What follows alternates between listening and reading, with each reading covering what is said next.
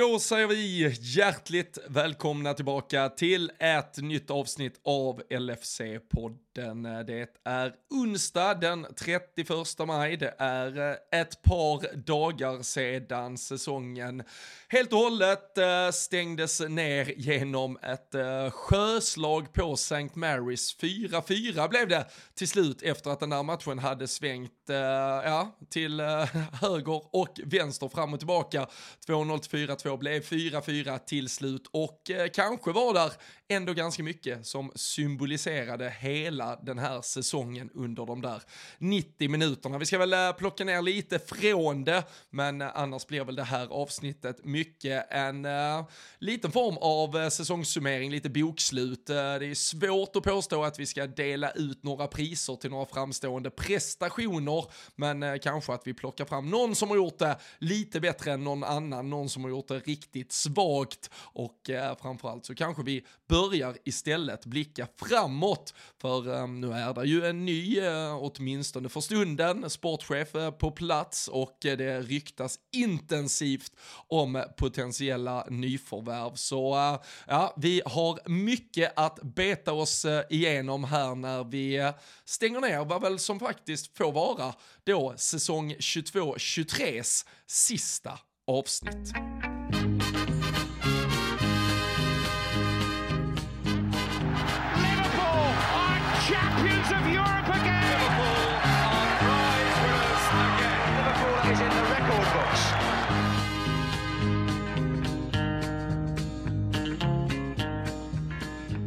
Och för att stänga ner detta i vanlig ordning så är det vi två, Daniel Forsell, som sitter här precis som vi har gjort vecka efter vecka och lidit det här senaste, inte året riktigt. Det var kul under sommaren, vi trodde på saker, men sen har det fan varit nio och en halv månad av besvikelser. Ja, fan det som började med eh, muntra miner och eh, titeldrömmar i Hua Hin dras ner av att sitta i i och för sig då ett soligt Sverige alltså, och avsluta det känns, säsongen. Men... Förlåt att jag börjar direkt med att avbryta, men det känns inte som att det kan ha passerat en hel Premier League-säsong sen när vi satt på altanen i Hua Hin. Det, alltså, det känns det som förrgår vi satt där. Ja men framförallt så känns det ju som att det var i förrgår Men däremot en hel del av de matcherna och sånt eh, som har passerat Det känns ju som att det snarare var tio Alltså VM i vintras där känns ju som att det var snarare tre år sedan. Eh, man nej. liksom hade ett uppehåll mitt i säsongen och sådär. Det har man ju typ glömt av. Men nej, det är väl så. De eh, roliga minnena ligger närmast eh, hjärtat och, och kommer närmast till hans liksom. Så att sitta där och ja, men skåla i någon singa och spela in lite podd och tro att vi ska vinna ligan. Det, det var andra tider. Vi kanske får anledning att ha de drömmarna igen här när vi närmar oss hösten. Eller så kommer vi in med lite lägre förväntningar och blir överraskade. Det är väl oftast roligare i slutändan. Men det var jävligt fint där och då i alla fall. Fan det är inte ens någon bärs på bordet idag när man avslutar säsongen. Så hela den cirkelslutningen är ju, är ju helt värdelös. Nej, det är ett sånt uh, totalt haveri faktiskt. Men uh, jag, jag, jag, passar kanske ändå på, det är väl lite anledningen till att vi ville såklart liksom låta säsongen smälta lite. Det är ju därför vi kommer först här på, på onsdagen. jag var ju själv på en svensexa i Prag också. fredag, lördag, söndag. Så bärs är ju inte det som är överst på listan vad man är sugen på just nu kan jag säga. Men jag hade ju fått ner några. Hade du erbjudit mig några bärs här i solen, då hade vi absolut tagit dem. Det kan jag lova. Hade, hade det visat sig här att eh, jag hade överraskat dig med att tagit bilen ner till Bara och vi hade satt oss ute på PGA-banan där för oh. de som är golfintresserade och jag, hade, och jag hade köpt in två bilar så är det inte så att du hade hällt ut den direkt. Du hade inte vaskat den. Då blev jag fan sugen igen. ja. det är det. Ni, ni, vet vart ni hittar. Nu i och för sig kommer ju inte folk hinna lyssna eller hinna hitta det där innan. Eh, för det kommer gå så fort efter inspelning här innan du hamnar där ute. Men eh, är man jävligt snabb och lyssnar så kanske man hinner fånga dig på sista bärsen där ute här om två timmar. Ja, det kan, det kan bli så, det kan bli så. Jag blev väldigt, väldigt sugen nu. Men eh, om jag, jag säger att, alltså för, för det första, jag, jag vill nästan införa en regel Danne, att om eh, två lag ska mötas i den sista omgången, de har ingenting att spela för och kan med sina prestationer inte påverka utfallet av någon ligaposition då borde man bara ställa in matchen och be bespara oss från fanskapet. alltså varför spelades matchen mot sådana? Det var det, fy fan vilket haveri till fotbollsmatch det där var. Ja men det hade ju varit om, eh, om man hade haft någon skytteliga eller något att spela för. För någon individuell prestation. Då kan man hitta någonting. Men här fanns det ju verkligen ingenting. Och det... Alltså det syntes ju framförallt på tempot och, och allt sånt. Men sen också det man ändå så här inför matchen i alla fall hoppades lite på Det var ju kanske att eh, ja, men någon som kan få visa upp sig då En Kelle här som har gjort det bra i kupperna och sådär tidigare Och med, med, allt när vi vann kupperna förra säsongen Och man kände att fan det är, det är kul att han får visa upp sig på, på scenen i alla fall Kände, men kände man verkligen inte... satt, satt du verkligen Nej. på söndagen och kände Nej. att det var kul att se Kelle här spela fotboll? Det var ju snarare Det var snarare om man skulle hitta någonting som skulle kunna lyfta en lite Men det var ju... Nej, och priserna, prislapparna följer snarare än ökade av eh, den här prestationen. Alltså bara... Men jag tycker ändå att du fick till det bra introt här. Det är ju verkligen våran säsong summerat på något sätt. Det är så att man går upp snabbt i en ledning, tappar mot ligans sämsta lag, liksom fyra baljor. Även om, ja som sagt det inte spelar någon roll så är det fortfarande bara så här, ja men det får ju fortfarande bara inte hända typ med professionella fotbollsspelare. Och sen ändå hämtar upp det på typ två minuter och...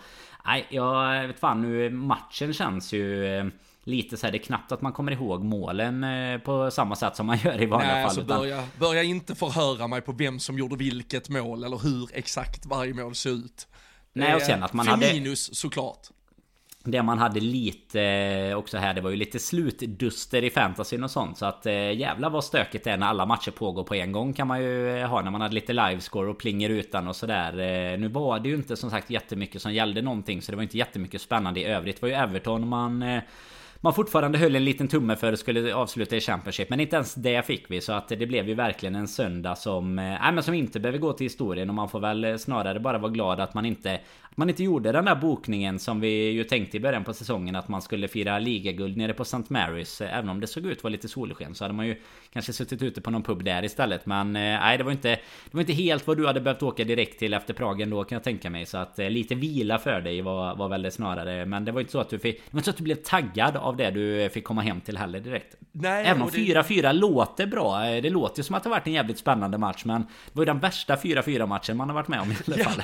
ja, och alltså, alltså Alltså tempot. Jag, jag hade ju flugit hem från Prag väldigt tidigt på morgonen. Vi flög hem redan söndag klockan nio på morgonen. Så det var liksom uppstigning vid sex och, och tidigt på flygplats och, och allt möjligt. Och det, det var väl ett skick där man mår sådär. Men alltså jag hade ju vänner i mitt sällskap där som rörde sig liksom med bättre studs i dojorna än vad Liverpool-spelarna gjorde ute på den där jävla mattan sen. Det var, Ja, och, det var, och, och, och, där jag pratar om symbolik och så här, det, vi visar ju uppenbarligen att det finns spets i vårt lag. Uh, flera spelare, som sagt, uh, Firmino får avsluta och där, där kan man väl då, om, man, om det var någonting som betydde någonting i den här matchen så är det väl uh, häftigt och uh, symboliskt någonstans att Roberto Firmino får uh, kliva in i ett straffområde, se två, tre Southampton-gubbar sätta sig i backen och så uh, peta in den med en tunnel på målvakten. Det är ju ett ett av många, eller ett mål vi har sett, eh, och det är väl framförallt mot Arsenal, känns det som man har gjort mm. typ fyra sådana mål för, men ett, eh, ett mål som på, på många sätt då ger Firmino ett otroligt avslut och det,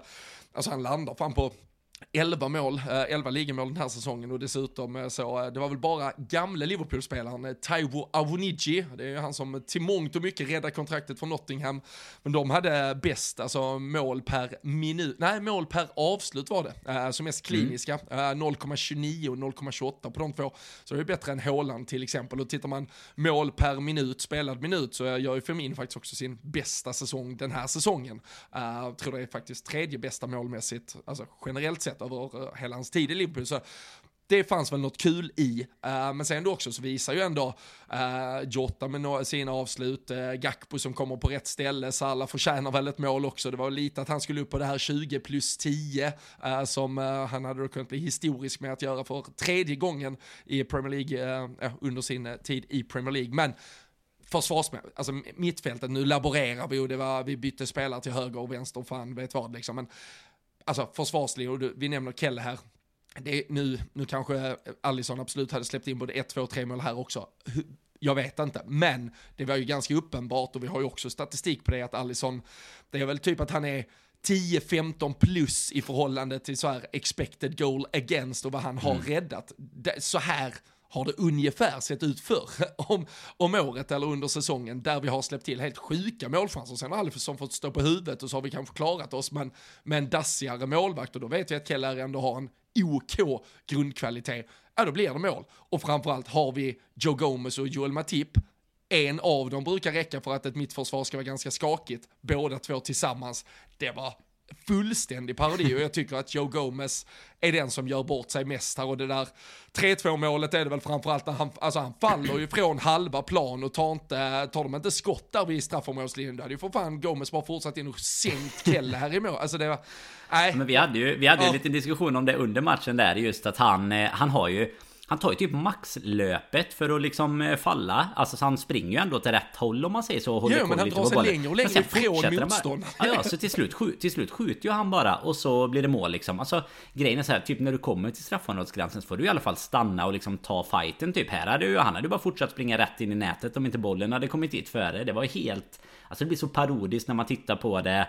Alltså andra matchen, man har ju liksom ett halvt öga ungefär på en sån här sista match Men eh, det blir ändå sen när man tittar på repris Men vad fan gör han liksom?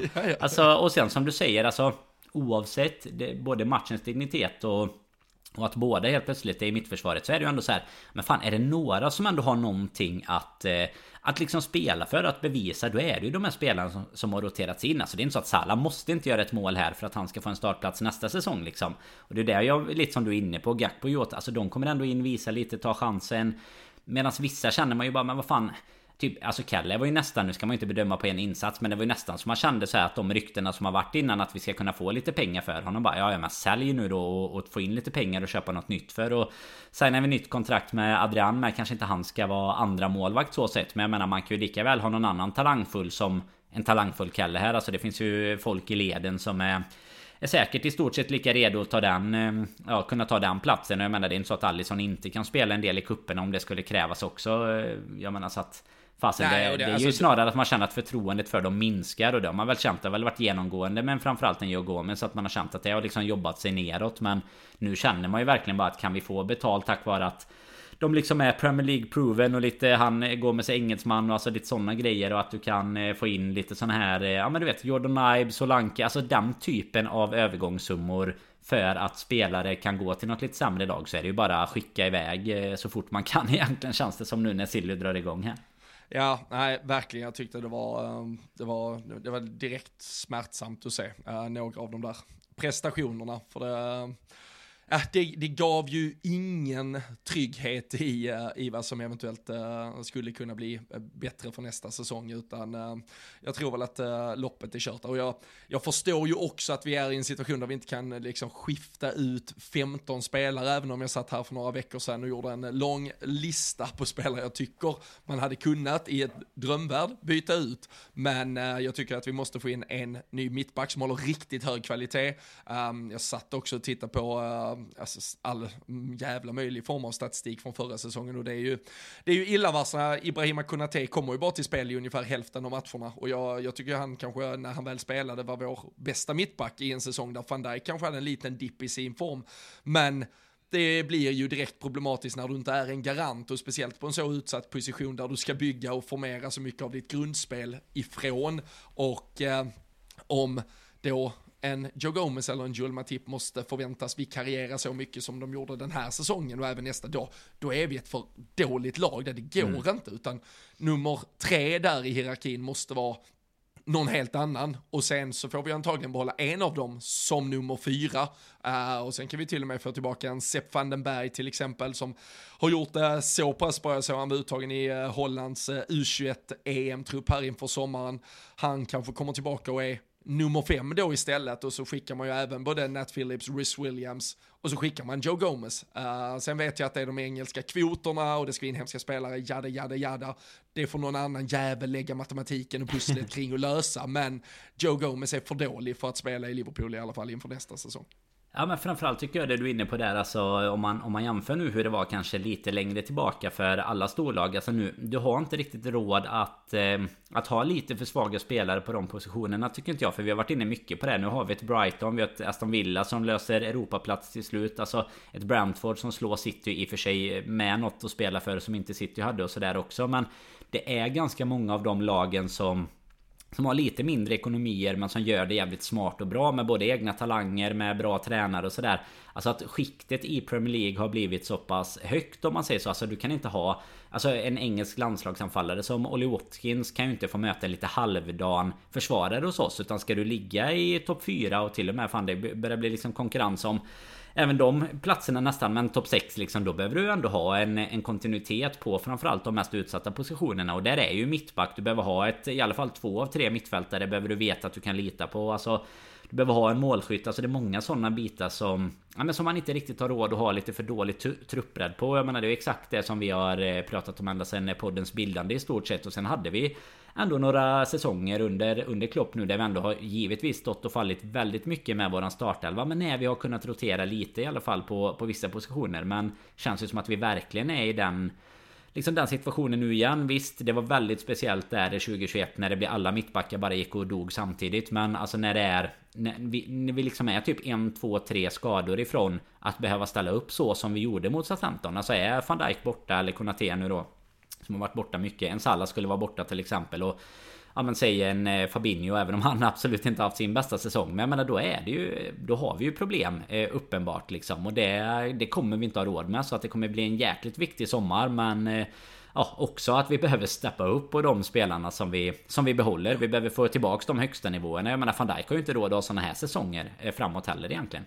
Nej, nej absolut inte. Och jag tycker du, du är inne på helt rätt sak kring det. För det är ju bara att se att ett Manchester City till, och det kan man ju liksom beskylla dem för att inte släppa fram så jävla mycket eh, egna talanger. Det är väl eh, Ricky Lewis eh, som fick, fick väl spela lite här på slutet igen, han spelade en del i början, men, men annars har ju de, alltså även när de promenerar hem ligor, de gör ju det för att de typ inte tycker att de har råd till att lufta den där truppen för mycket, utan det är ju, alltså nio av elva spelare behåller de ju intakt hela tiden så länge de kan. Det är ju inte som när, alltså går vi tillbaka till Uniteds glansdagar och då har vi redan pratat om hur mycket mindre poäng man kanske behövde för att vinna ligan. Men då åkte ju ett United var, varannan var tredje bortamatch och spelade kanske Darren Fletcher på det där inom mittfältet. Ja men bara in och gör gnugget så vinner vi mot alltså rätt så de dassiga lagen i ligan för, för det var så stor skillnad. Och det, som du säger, det, det är det ju inte alls längre utan det finns otroligt mycket spets i eh,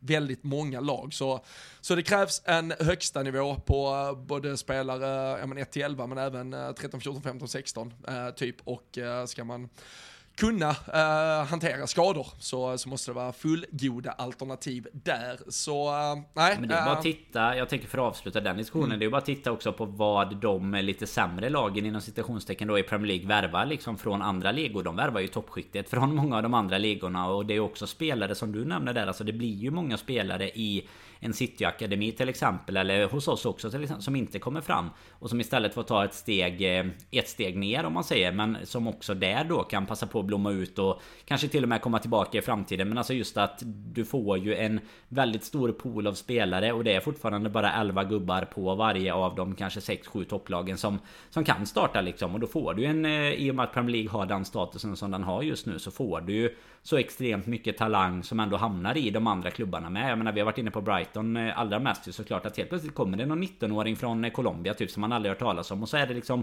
ja, men världens största talang i stort sett som de verkligen får eh, Alltså får superutväxling på. Det är ju både bra coachande och scouting och alltihopa. Men det finns så otroligt mycket spelare som vill spela i de här klubbarna och ta det som en, en liksom språngbräda vidare också. För jag menar det är, kommer ju vara så att ett City och ett Liverpool, alltså det kommer vara svårt för oss. Det, hur mycket man än vill det så kommer det vara svårt att spela med fem eh, lokalproducerade spelare i eh, ett Premier League som är så globalt liksom. Utan det handlar ju om att du kommer ju få värva de spelarna som är beprövat väldigt bra i andra lag. Jag menar City, det är ju uppenbart att skulle de innan de värvar Haaland ville de ju ha Kane liksom. Ta typ den bästa spelaren som finns i ligan nästan eh, utöver Salah och liksom plocka in honom. Eh, och eh, kan vi inte ta honom? Nej okej, då får vi gå på den eh, största talangen som bara öser in mål i Bundesliga. Alltså det är inte så här, Det är inte så att man, nej men fan vi kanske testar med Palmer här en säsong utan han får liksom vara lite påläggskalv och sen kommer väl han gå till Aston Villa istället liksom och, vara, och göra sina 20 baljor. Alltså det är ju lite så det kommer att vara och därför kommer vi inte ha råd. Alltså exakt som du var inne på så var det ju inte för 20 år sedan liksom. Då kunde du ändå åka och så här vara ett, eh, Derby uppe så var, visste du ju typ att okej, okay, slår vi inte de här så ska ju halva laget haft hjärnskakning eller varit ute och supit igår typ. Alltså, Vilket så, de kanske hade varit så och gjort. Så var de ju ofta. Det var ju det, det, var det man lite visste med. ja, nej, så en säsongsavslutning i alla fall på St. Mary's som kanske ändå belyste uh, en hel del av uh, problemen vi haft under hela säsongen och uh, det var väl spelare som snarare då spelade sig lite bort från en framtid på Merseyside än att man visade vilken höjd och potential som finns där. Vi, vi ska väl återkomma till lite andra spelare kring deras framtid sen, men jag tänker ändå Dan att vi bara blickar lite tillbaka. Vi har suttit och kikat kikat lite på den här säsongen och vi ska ju inte fastna i den och det är ju inte mycket kul och inga många ljusglimtar att ta med oss från den. Men jag blir jag blev liksom inte riktigt klok på dem för det kändes eh, så här när man tänkte att ja, men vi var ju typ usla hur länge som helst. Men, men det, man, det man ser är ju, och det kanske då också symboliseras av den här 4-4 matchen och att det plötsligt kan vara höga toppar och sen extremt djupa dalar. Det är ju det, det, det, är ofta man inte förstår vad fan som är. Det är verkligen en svag säsongsinledning, det ska vi ju ha med oss. Det är ju framförallt det är ju sju matcher, där förlorar vi ju egentligen bara en, men det har ju vi verkligen pratat om i den här podden kring att du kanske ibland ska dra ett plåster, förlora en match så vidare och sen vinner två, tre istället för att kryssa dig framåt och då minns vi ju fan tillbaka till Rafa Benites dagar när vi förlorade ligatitlar för att det var för många kryss mot dynggäng som Fulham och annat skit på den tiden, men vi fick ju en säsongsinledning där vi på de sju första har då kryss mot eh, just Fulham, vi har kryss mot Crystal Palace, sen kommer det en förlust mot United, sen vinner vi ju två, Bournemouth Newcastle, och sen så har vi två kryss, Everton och Brighton, och sen en förlust mot eh, Arsenal. Så eh, ja, det är ju åtta matcher faktiskt, där vi bara vinner två, eh, har två, eller fyra kryss, så det är ju 10 poäng av 24 möjliga, och då snittar vi ju alltså bara typ 1,3 poäng per match, vilket satte någonstans Eh, kursen för säsongen. Så det var ju en säsong och jag så tittade, jag tror det var City som publicerade i samband med att de nu säkrade, tog hem ligan och summerade de 38 omgångarna. Så hade de gjort den här klassiska grafen, hur säsongen utvecklades. Det var ju ett Arsenal som låg på topp i typ 267 dagar eller vad fan det var. Men det var fan ett Liverpool som aldrig var topp 4 under hela säsongen. Det är ju anmärkningsvärt och sen kan man ju säga att det var vissa djupa dalar längs vägen, men mycket förlorades ju verkligen de första veckorna. Ja men verkligen. Jag vet att vi diskuterade ju det någon gång om vi eventuellt i så fall var uppe. Vi var ju inte uppe efter en hel omgång utan i så fall var uppe och nosade efter typ första, första matchen typ om vi... Ja men i en omgång ja, men, kan det ha varit att vi var uppe och nuddade den. Ja om man spelade, om man spelade innan någon eller du vet i början där om vi vårat eh, kryss mot eh, full... Eller om man, om man live uppdaterade och vi ledde den matchen till exempel var man kanske uppe och nosade. Men alltså det, det är ju ett... Eh, ett rejält, alltså det är därför denna säsongen också, alltså dels är det ett underbetyg och det är också därför den här säsongen har känts så mycket sämre än vad man... Alltså det är fortfarande inte okej okay, kanske att sluta på femte plats Men liksom, den har ju känts mycket sämre hela tiden än vad den har varit. För att man får med sig det in. Det är samma sak som om du ska springa. Nu har jag aldrig sprungit ett maraton men jag antar att om du trampar snett första 100 meterna så är det ett, jä ett jävla uppförsbacke liksom sen och springa klart i resten liksom. Och det är lite samma här att hade vi istället får man en bra säsongsinledning men tappar det framåt våren. Då känner man ju fortfarande att man har varit med där uppe. Vi har ju aldrig varit med där. Alltså man kände ju redan i typ ja, men Champions League-grupperna började spelas i september, oktober. Att så här, ja, nu får vi satsa på Satsa på det här i alla fall så att vi har någonting att eh, liksom haka upp oss vid. Och sen har, vi, vi, har väl vi hela tiden försökt hitta så här ljusglimtar. Ja, ja, får vi bara, nu börjar säsongen på nytt efter VM. Får vi bara tre raka segrar där så är vi ju kanske med i topp 4-racet. Och så har det ju varit hela tiden att man har känt att man har behövt fästa sig vid någonting. Men det, det, har ju verkligen varit en säsong där vi redan från början bara alltså, spolar ner i toaletten och, och lät andra lag ta förarsätet. Och sen har det ju bara varit där hela tiden försöka så här sticka näsan ovanför vattenytan för att få vara med i det här topp 4. Och jag menar att vi inte har varit där uppe en enda gång. Det visar ju att man har att vi la hela den grunden på fel sätt. De första av vad du sa 8-10 matcherna där liksom. Mm. För att vi har ju efter det lite som jag tror att det var förra veckan du pratade om det också. Att vi har ju typ på senaste så här 15-20 matcherna då ligger vi ju bra med formmässigt, poängmässigt och sådär. Då har vi ju hållit samma steg som Arsenal. Alltså visst nu att det dopades lite av att vi tog sju raka och de typ inte tog någonting på sju raka. Men alltså hållit samma steg som Arsenal, nästan som City, som Aston Villa som har haft bra form och sådär. Så att det är ju egentligen en... Eh, men typ en två månaders period där när vi liksom inte alls kom igång på det sättet vi hade önskat som Som gör att hela säsongen känns helt eh, ja, men förstörd och, och bortvaskad egentligen. Ja och jag tror, och den, den starten gjorde då att vi visste redan efter, och det har vi pratat om eh, till förbannelse redan, därför ska vi inte fastna, men att man känner redan då efter två, tre omgångar att ah, då kan vi inte vinna ligan för vi vet ju att då ska man ju typ gå rent. Uh, det betyder att då skulle vi plötsligt börja konkurrera om, ja men vi ska väl lösa topp fyra i alla fall, sen tror jag att vi kanske naivt trodde, åtminstone de första veckorna, att det löser vi nog ändå. Eh, uh, sen, sen, fick man väl den stressen och började inse att fan det, det kunde också bli svårt. Men, men det som blir så tydligt när man tittar på det är ju också att man är så, i alla fall i stunden var man det oförstående till vissa saker som hände. För efter den där då någonstans katastrofala starten så, så kom ju, där var ju du och jag tillsammans var vi på City-matchen hemma, där vi eh, stänger ner dem rejält, gör en fantastisk match och, och vinner ju med 1-0. Följer upp det några dagar senare med att slå West Ham, med visserligen också bara 1-0, men då känner man att ja, nu hittar vi nog den där stabiliteten i alla fall. Följer sen upp de två matcherna med att förlora mot Nottingham Forest på bortaplan och mot Leeds på hemmaplan. Där man bara, men, men va? Vi var, var vi inte på rätt väg nu här plötsligt? Sen efter det så går vi och vinner två matcher, det är visserligen, eller vi vinner fyra på rad, men det är ju ett VM-uppehåll som kommer däremellan, men vi vinner två till, Tottenham borta till exempel, Southampton inför VM, kommer tillbaka efter VM, vinner mot Aston Villa på Boxing Day, vinner mot Leicester, även om vi fick väldigt mycket hjälp av Wout Faes, och, mm. äh, och sen då, då, då har vi liksom fyra på rak, Eh, Eh, och man känner att, ja men kanske ändå, kan få lite fart på den här jävla säsongen. Ja då åker vi ju till Brentford och Brighton och gör de sämsta matcherna, alltså kanske i Klopps Liverpool-historia. Förlusten med 3-1 borta, 3-0 sen, följer upp det med det hemskaste jävla 0-0 resultatet mot Chelsea och förlorar sen mot Wolves med 3-0. Där är ju, det är ju där säsongen, eh, och det är de veckorna där i januari har vi ju också uh, varit förbi till förbannelse, men där, där sätts ju varenda jävla kniv rätt in i en. Och eh, sen går vi återigen fem matcher, får ordning på saker och ting, vinner derby, slår Newcastle borta, Eh, på fem matcher vinner vi fyra, eh, United kommer ju där som slutet då eh, med 7-0-segern och då flyger vi lite igen. Då åker vi till Bournemouth borta, förlorar med 1-0. Man bara, vad, vad hände här?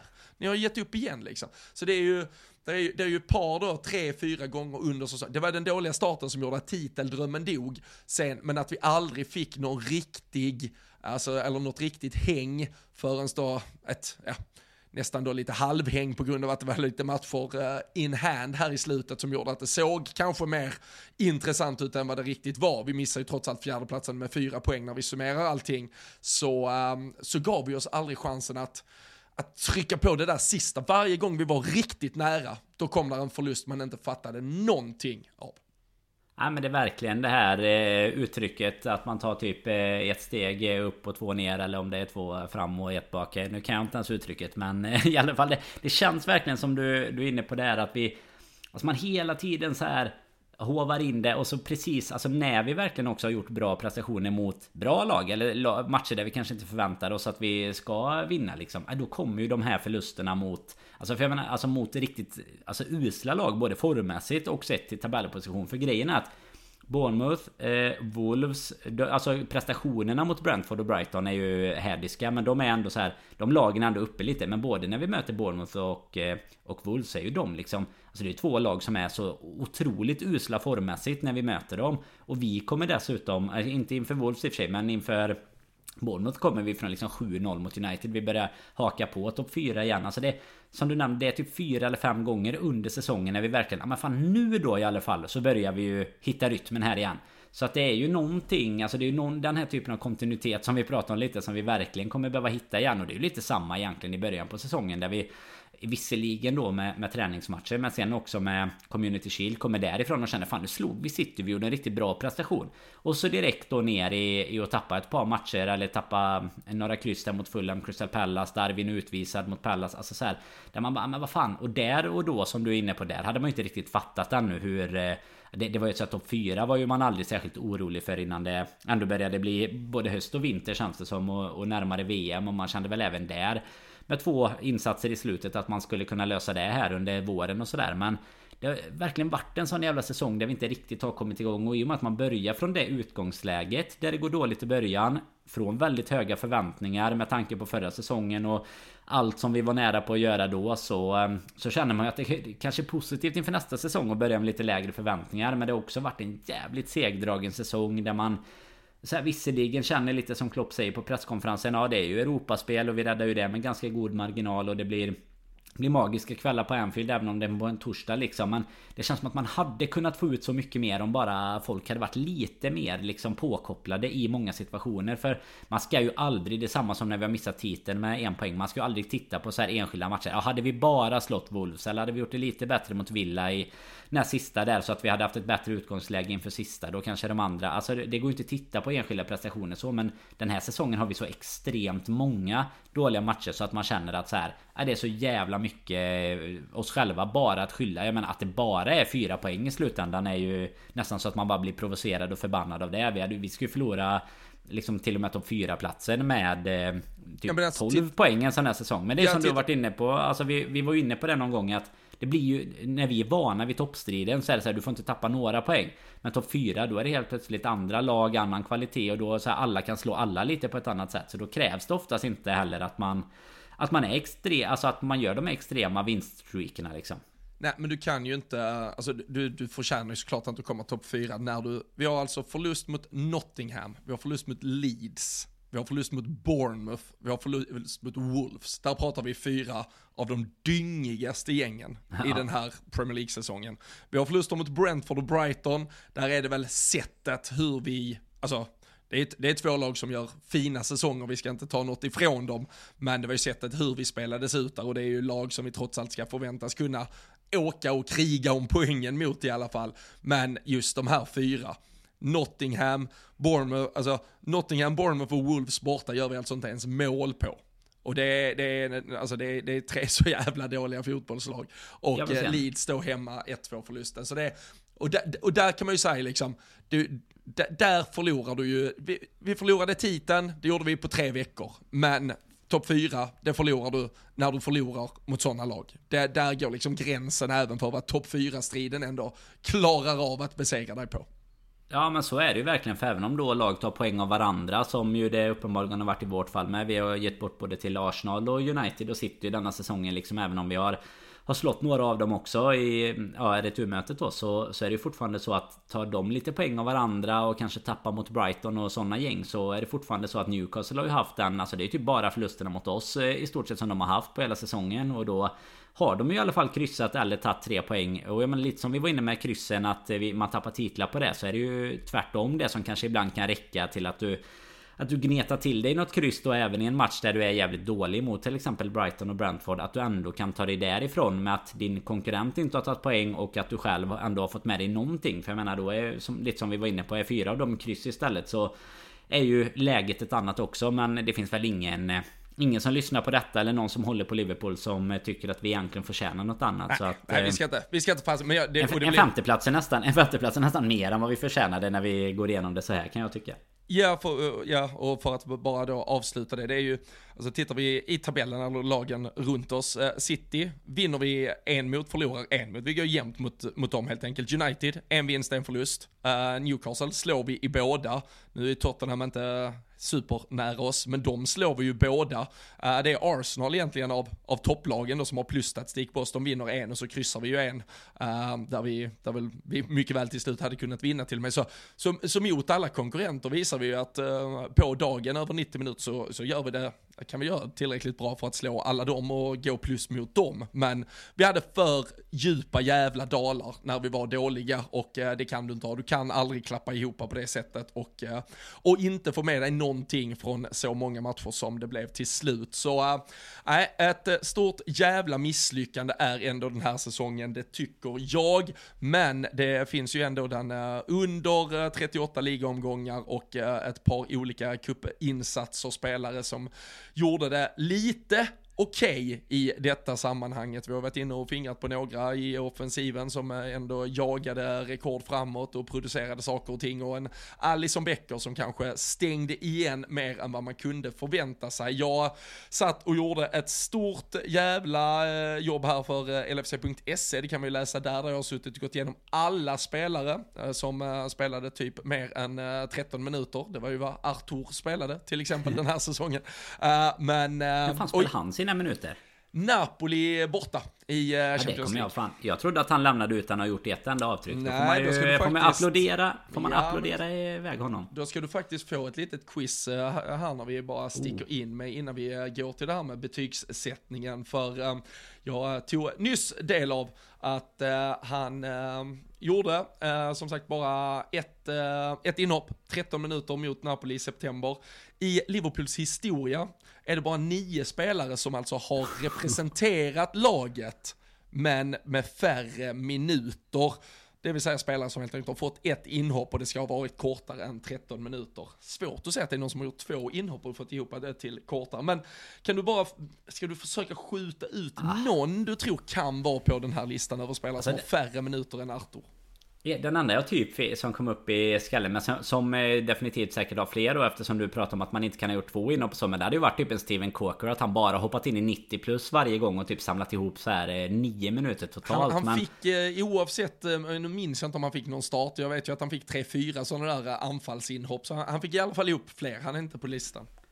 Fan, jag kan inte komma på någon faktiskt. Det är, eh, det är ingen... Är det någon jag etta... borde ta?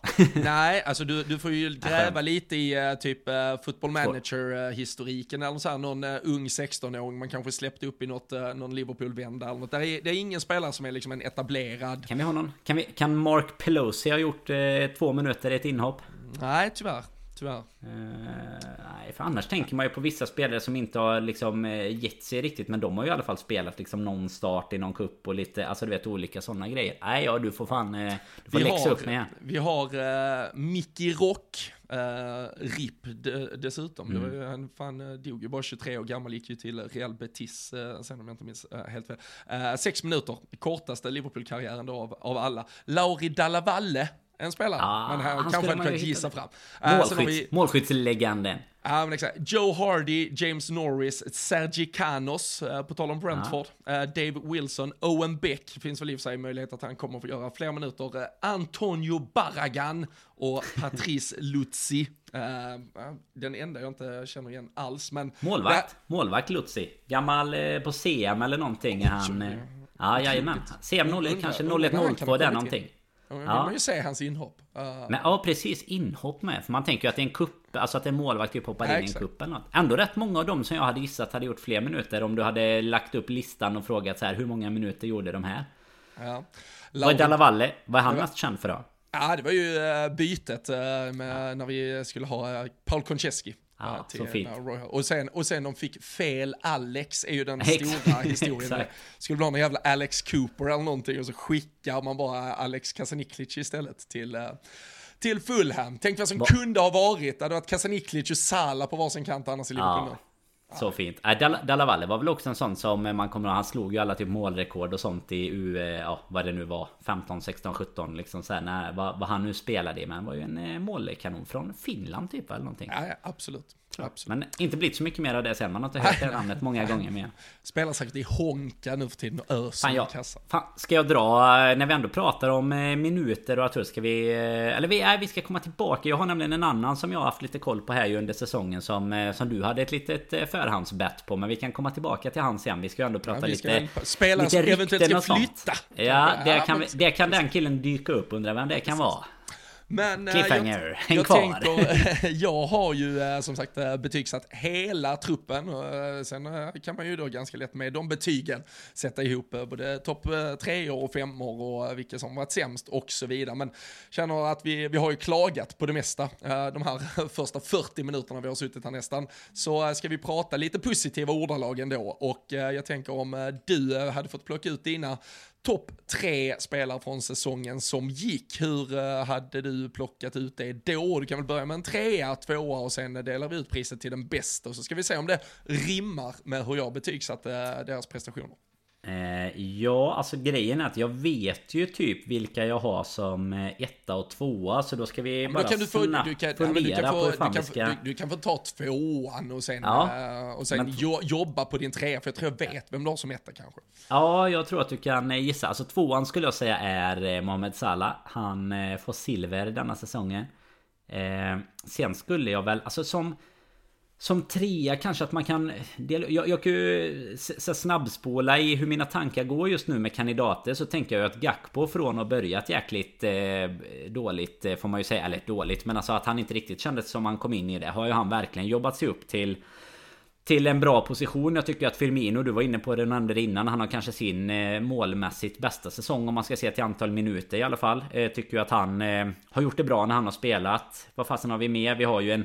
Jag- Eventuellt en Konate, men jag tycker att han kanske har... Han, han, jag tror inte han tar sig in där för att jag tycker att han har stått för lite för mycket...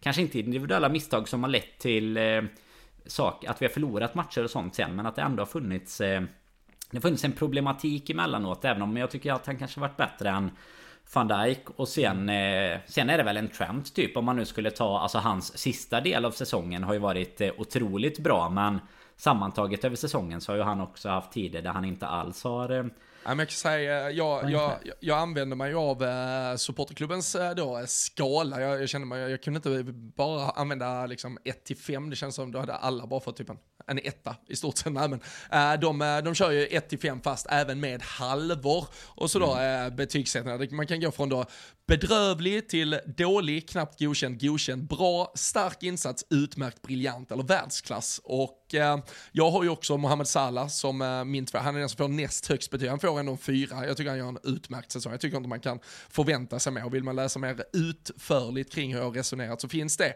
på lfc.se. Och sen då Precis de spelarna faktiskt eh, du nämner, de två första, Cody Gakpo och eh, Roberto Firmino får 3,5, eh, det vill säga stark insats. Firmino. Tycker jag är helt given på den nivån. Och Gakpo när man tittar, det var en, det var en tuff start absolut, det var också ett helt dysfunktionellt, han kom ju till det där jävla januari-haveriet och, och kastades rakt in i det. Och vi vet ju hur Klopp normalt sett brukar vilja ja, men, eh, lugnt och metodiskt slussa in sina nyförvärv. Här kastades han rakt in i ett helt, och tar man bort det, då tycker jag kan man egentligen ta bort fem matcher typ som är, det är fan, de borde inte räknas eh, överhuvudtaget i hans historik. Och, och i så fall så är det 15 matcher i ett mer uh, någorlunda fungerande Liverpool i alla fall. Och då gör han 10 poäng, alltså 7 plus 3, så det är ju det är mer än godkänt i den där rollen som någonstans också är Roberto Firmino-rollen. Sen uh, både Kunate och Trent, de får tre år, jag tycker de gör bra säsonger när vi summerar det, har någon till som får en trea, men eh, det, är- det är absolut från, från samma pott jag hade valt min eh, bronsplats om jag skulle plocka ut den.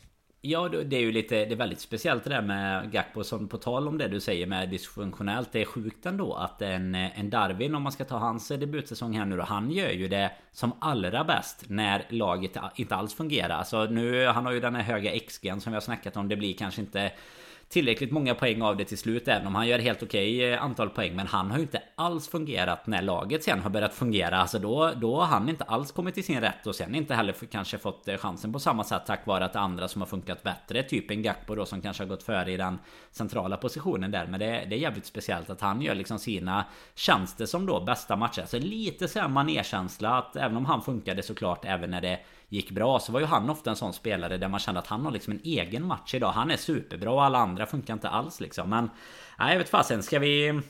Ska vi ge Firmino bronspengen då tack vare att han... Så eh, får han både- med sig ännu en eh, liksom, eh, Exakt. i Lite- resväskan. Ja men lite både nostalgi och sen är det faktiskt som du säger Alltså nu är han ju inte startspelare denna säsongen Så att det är ju klart att sett till Till sånt så finns det ju andra som kanske har gjort mer så Men han Alltså sett till de minuterna han spelar så är han ju typ Ja men då är han ju nästan uppe och nosar på Salas nivå Alltså i stort sett Sen kan jag ju då gissa att eh, om du hade Salah som tvåa också kan jag gissa att det är Allison som får den eh, Den bästa där Sen vet jag fan om man ska ha en eh, femma Vad sa du att det var världsklass som man fick femma? Nej, jag har gett ja precis, Eh, världsklass är femma, 4,5 är briljant. Ja, och, men det eh, får det har jag ge. gett honom. Det är det jag har gett Briljant honom. kan han, det, det köper jag fan. Det är, Kanske man skulle lägga in en liten motion där till styrelsen om att man skulle lägga 1 till 10 istället för att lägga 1 till 1,5 2 sådär. Men eh, Ska se vad jag, vad jag väljer att besluta i den frågan.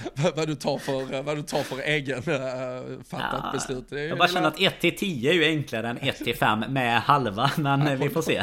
Håller med. Det är uppe i Sundsvall jobbar man på lite andra sätt. Ja, det är så. Det är bransch, så man gör i hockey. Bransch, alltså är det kanske Timrå-inspirerat i så fall från ja. branschordförande eh, Pelle Enberg där. Fan är det? Är det första gången det är någon annan än Sala de sista i alla fall fem åren antagligen? Antagligen som får en uh, årets spelare från LFC-podden.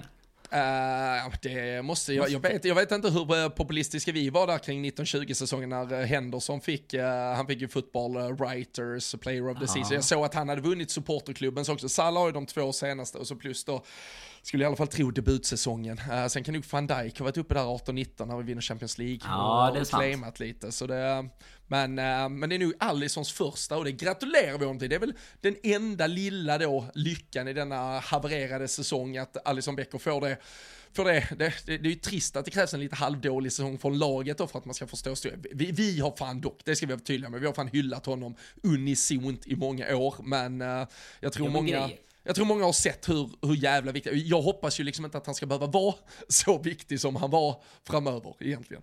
Och det är ju det som är grejen lite med att han, eh, hur bra han än är, hur vinner han Golden Glove liksom Så gör han ju det oftast tack vare att spelet har fungerat väldigt bra. Och då väljer man ju någon annan som har synts med lite som du säger. Alltså en van Dijk 18-19 eller kanske Henderson året efter För att de liksom utmärkte sig på ett annat sätt än de brukar. Så allas nackdel som vi har varit inne på innan säkert vad gäller även Ballon d'Or och allt sånt Det är ju att han har satt en sån hög högsta nivå på sig själv. Att gör inte han de här typ som du sa 20 plus 10 Ja men då är det så här, ja ja det, det är vad vi kan förvänta oss och det är en jättebra säsong.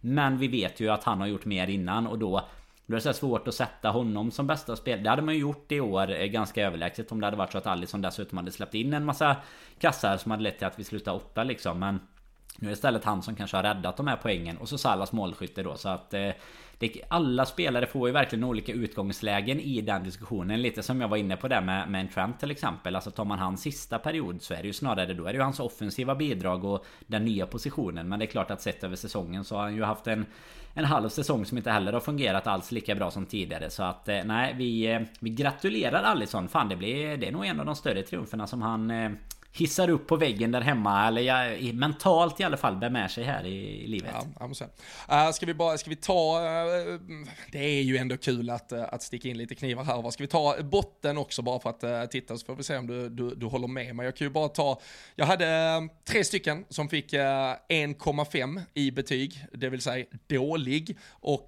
sen en som fick en etta, bedrövlig. Och eh, på eh, då 1,5, eh, den näst sämsta man kunde få, så hittar vi Joe Gomez, eh, vi hittar Kostas Tsimikas och vi hittar eh, dessutom Alex Oxlade Chamberlain. Uh, vad, vad, tycker du spontant om det? Är jag taskig mot någon här? Uh, Costa Simikas tycker jag delar lite läger ibland, men jag tycker han har varit riktigt usel varje gång han har spelat. Nej men jag tycker väl att det känns rätt eh, rimligt. Alltså grejen är att jag trodde först att du skulle förhöra mig på vilka du trodde Eller vilka jag trodde att du hade satt och då började ju Gomes var ju typ den första som kom upp eh, Och det är väl lite för att vi har pratat om honom idag också. Det, det känns ju verkligen både som en Alltså besvikelse sett till förväntningarna man har haft i alla år och framförallt att det liksom så här nu på något sätt blir spiken i kistan att säga nej men han håller liksom inte.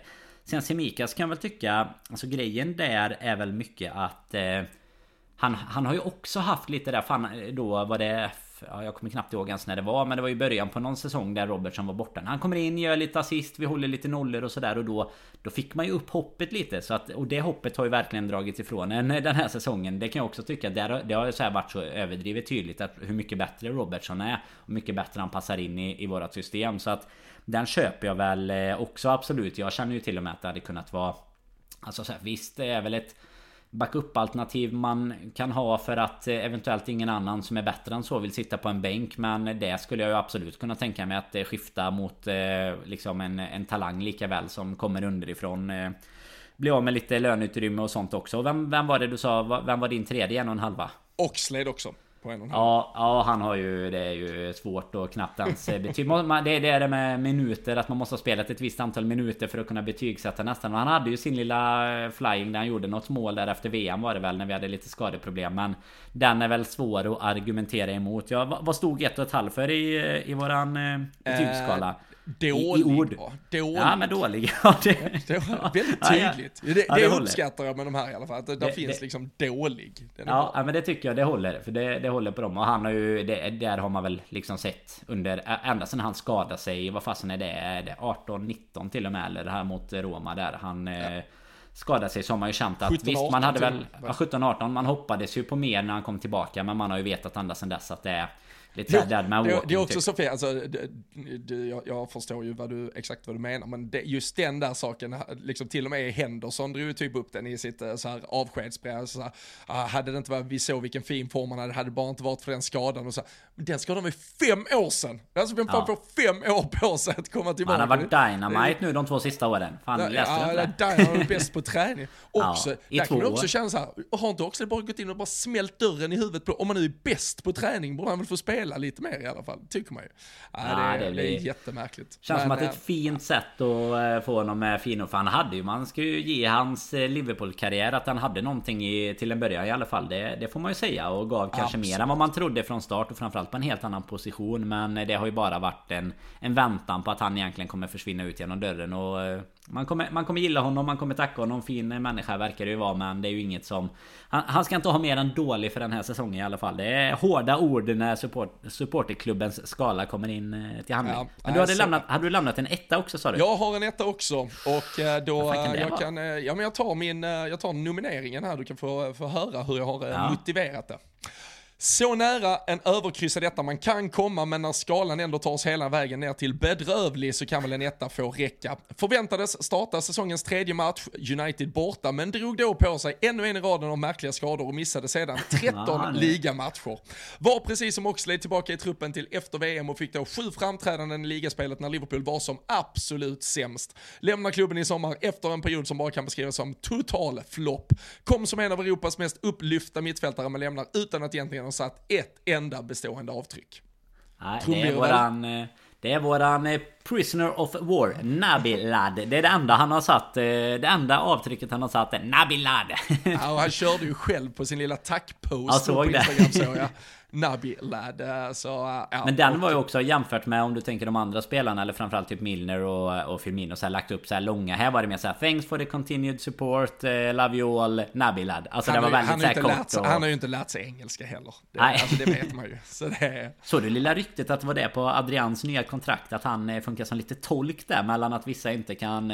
Klopp kan inte spanska och Eh, Darwin kan inte engelska. Alltså det var, det var någon som hade lagt upp på Twitter såg jag. Massa olika så här. Vilka ja, alltså språk alltså det... som Adrian kan kontra vilka inga andra kan. Och han är liksom spindeln i nätet. Så det, det är ja, hans nya kontrakt. Ja men ja, det tycker jag är alltså en superrimlig förlängning av honom. Alltså ja, han ska ju vara så, så, alltså, som trea, alltså gudatrea liksom att ha. Det är otroligt, han verkar ju superuppskattad i, i alla sammanhang.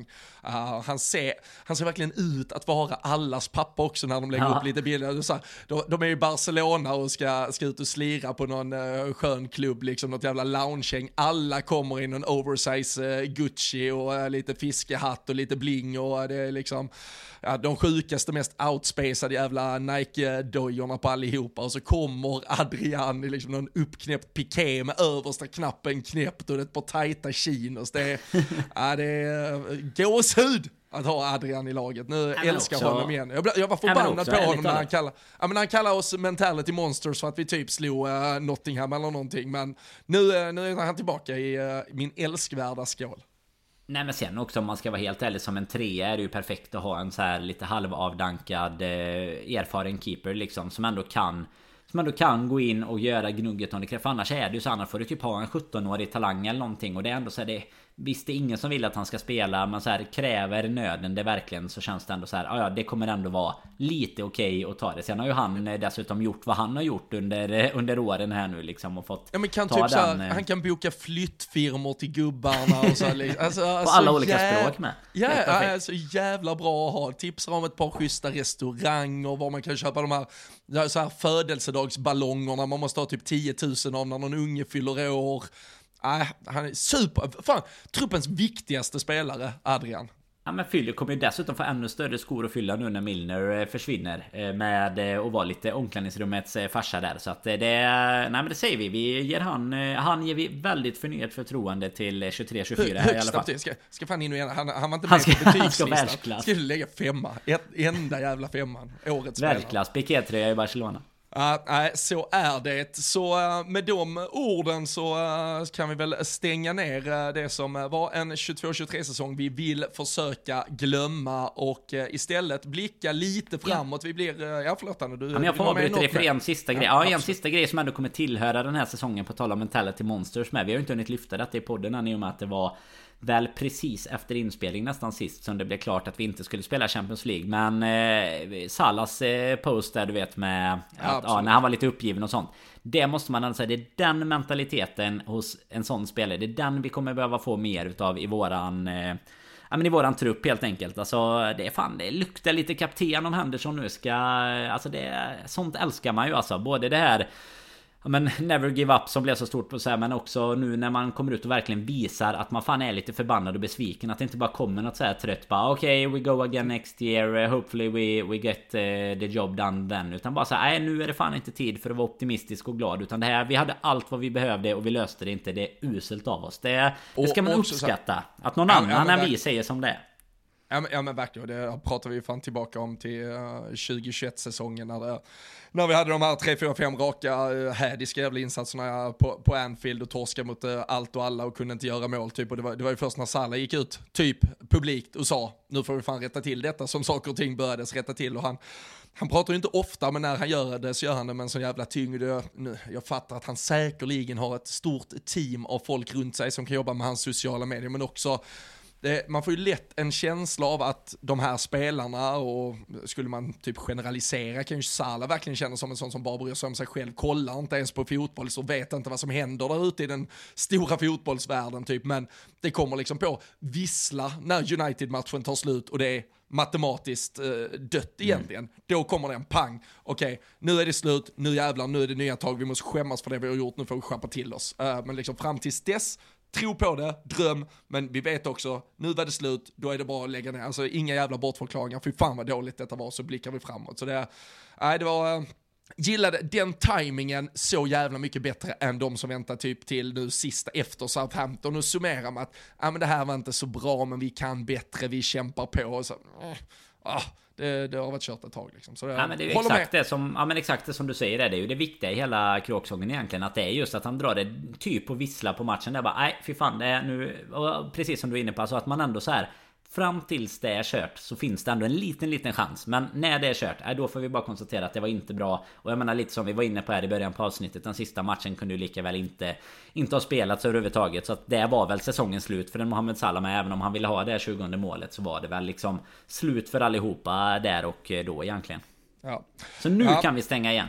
Ja men det gör vi. vi, vi gör det och uh, vi snackade lite om ifall vi skulle klyva avsnittet här och så hade vi släppt uh, något annat. Men vi, vi bara öser på och så får man en 20-25 minuter till här där vi blickar framåt istället. För det är ju man, själv, man själv kan ju välja att klyva här om man vill ha något gött att njuta av här om en halv vecka eller en vecka. Ja, så ja, säger precis. vi att det är på återhörande och så hörs vi om en minut, en sekund igen här.